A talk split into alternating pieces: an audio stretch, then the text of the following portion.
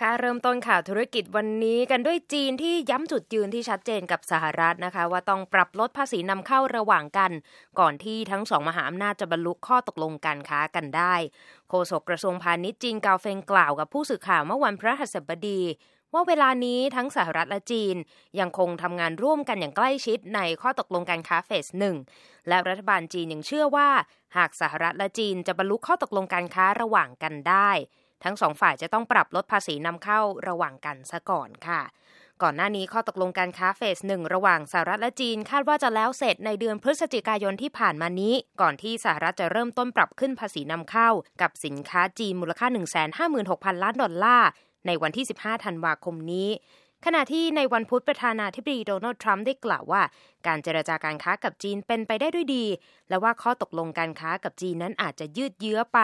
จนกว่าจะจบการเลือกตั้งประธานาธิบดีช่วงปลายปีหน้าค่ะ ต่อกันที่ super IPO ซาอุดิอารามโก บริษัทน้ำมันของรัฐบาลซาอุดิอาระเบียแซงหน้าอาลีบาบา สร้างสถิติใหม่ เป็น IPO ที่มีมูลค่าสูงสุดในโลกนะคะ ทางบริษัทซาอุดิอารามโก เปิดเผยเมื่อวันพฤหัสบดีว่า บริษัทเปิดขายหุ้นต่อสาธารณชนเป็นครั้งแรกหรือ IPO 3,000 ล้านหุ้นที่ 32เรียลหรือประมาณ 8 ดอลลาร์ 53 เซนต์ต่อหุ้น ซึ่งหมายความว่าซาอุดิอารามโกนั้นสร้างสถิติมูลค่าการขาย IPO ที่สูงที่สุดในโลกที่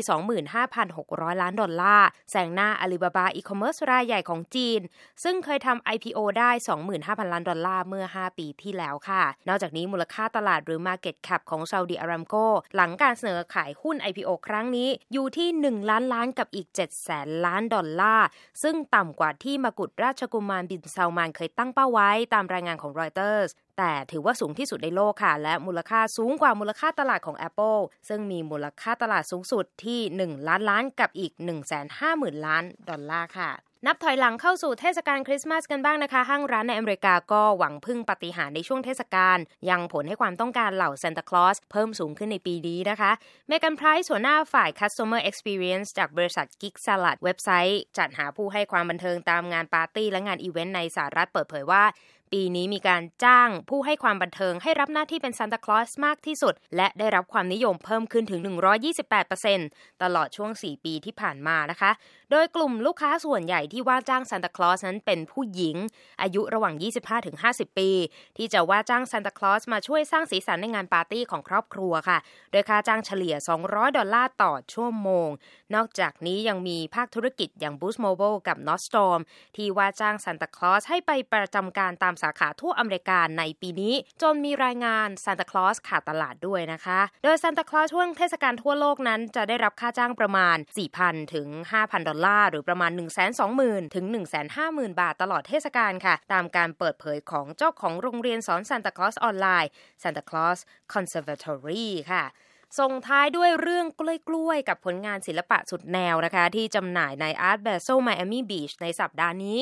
เรียกว่าผลงานกล้วยหอมสดติดกับเทปกาวหนา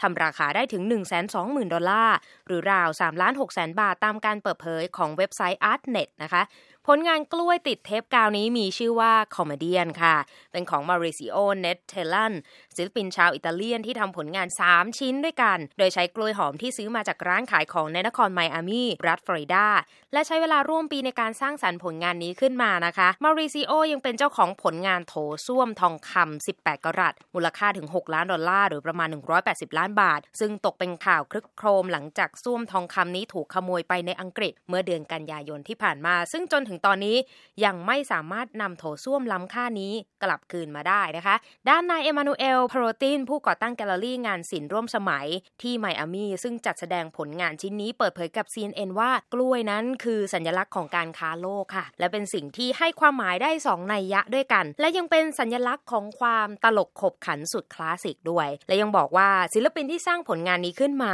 กำลังจะสะท้อนมุมมองของความยินดีปรีดา และการเปิดหน้าวิพากษ์วิจารณ์ไปด้วยกันนะคะ ตอนนี้ค่ะทางแกลเลอรี่ขายผลงานชิ้นนี้ไปได้แล้ว 2 ชิ้น ส่วนผลงานสุดท้ายนะคะ มีผู้สนใจเสนอราคากันมาแล้วนะคะที่ 150,000 ดอลลาร์ หรือราว4ล้าน5แสนบาทเข้าไปแล้วค่ะ